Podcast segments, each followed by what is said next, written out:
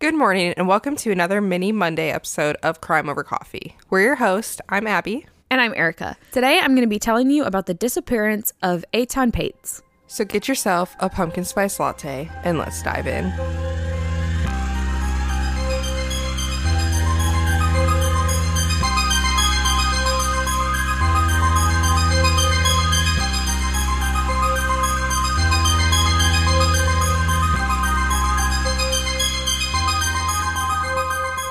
On May 25th, 1979, 6-year-old Etan Patz was living in Manhattan, New York, with his parents, Julie and Stanley.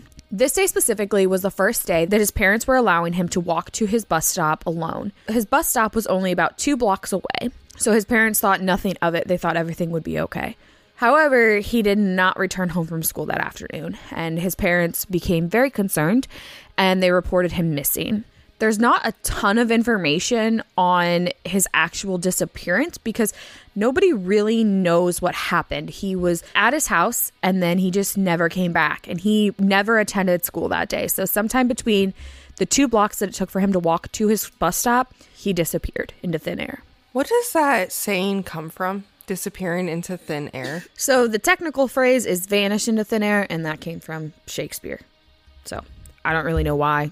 Police started to investigate and try to figure out what had happened to him in that short amount of time that it would have taken for him to walk those 2 blocks. But they couldn't find any evidence, and there were a lot of people in the community that came together to search for him and to just see if they could find anything, if they could find him. Maybe he somehow got lost. They didn't really know what to expect, but they were all trying, and as a community, looking for him. The community and the police were not able to find him anywhere, and his photo was actually the first missing child's photo to be printed on a milk carton. Was there any evidence found at all? No.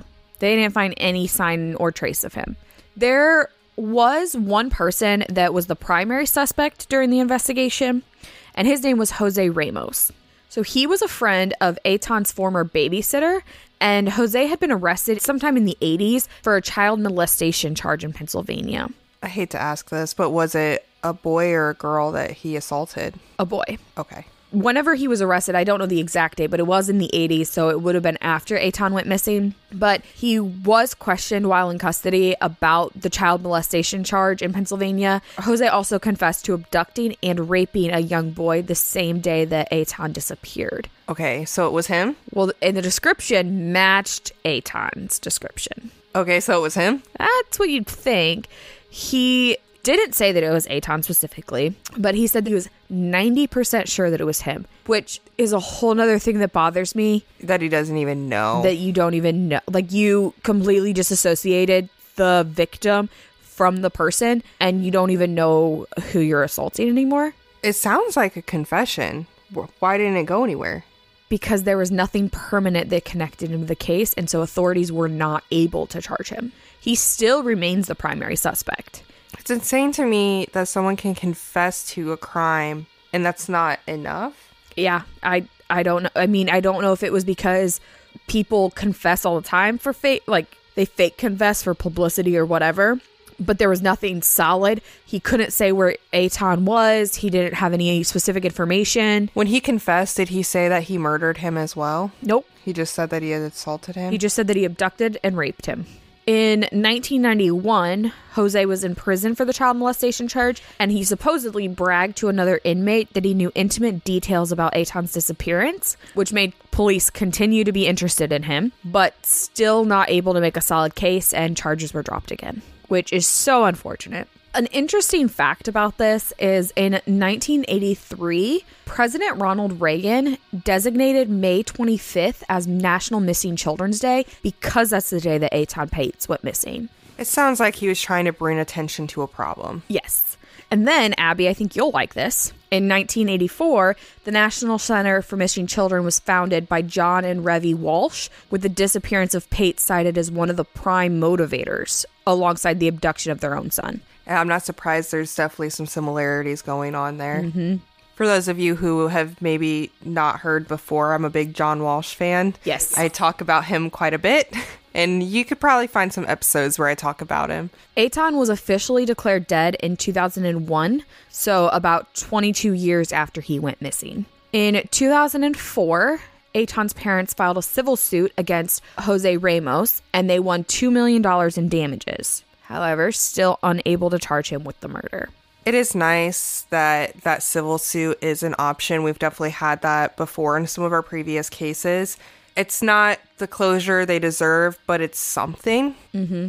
At this point, you're thinking Jose did it, right? It sounds like all signs are pointing to him, but you said that in a way that I'm thinking something else is going to happen. Well, police, because they weren't able to officially declare him, like charge him with the murder, they're like, we still should probably investigate the case. So in 2010, they reopened the investigation.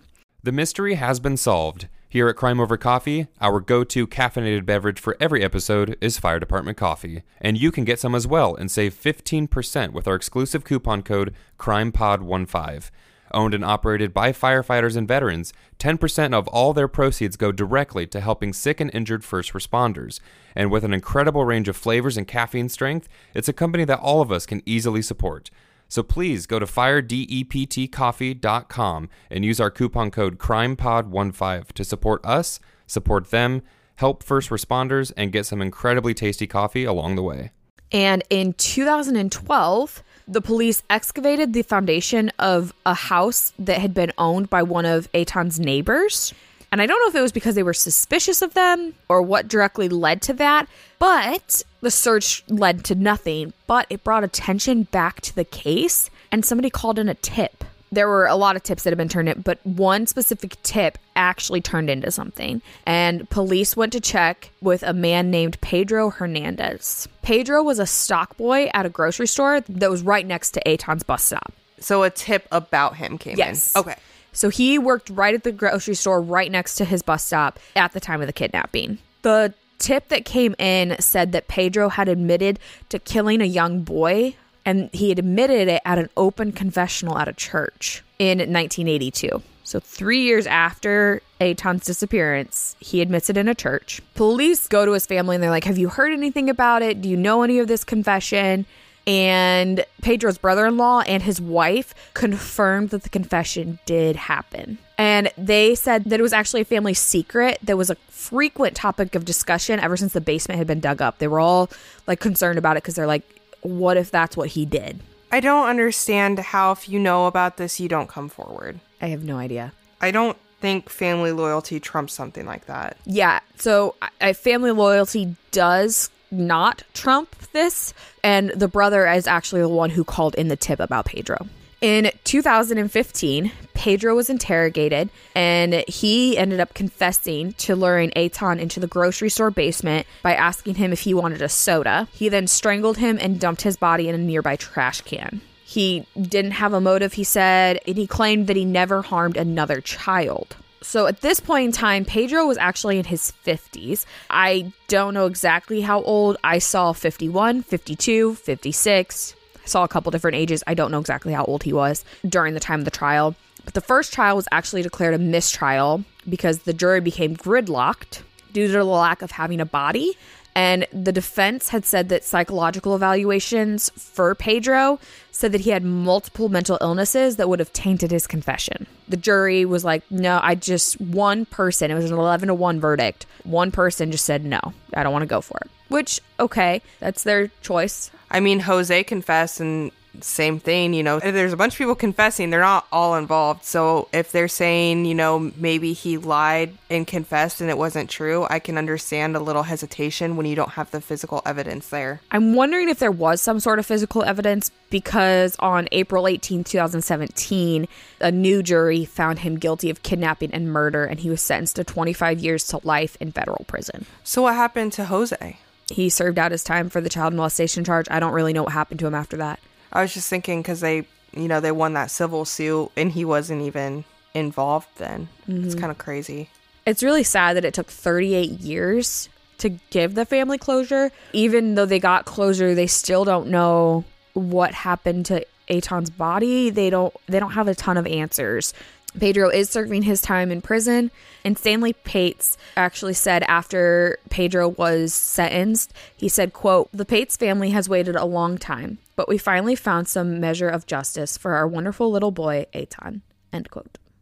Thanks for listening to this week's episode of Crime Over Coffee. You can find us on Instagram at Crime Over Coffee or on Facebook at Crime Over Coffee Podcast, where all of our photo and video content for each episode can be found. You can also email us your thoughts and case suggestions at crimeovercoffeepod@outlook.com. Also, all of our sources can be found in the show notes of each episode. If you would like, you can support us by going to anchor.fm/crimeovercoffee. Donations are greatly appreciated and assist in making the podcast possible. Other ways to support us include recommending us to friends and family, giving us a 5-star review on Apple Podcasts, and subscribing to us on your favorite podcast listening medium. So again, thanks for listening, and we'll see you next time.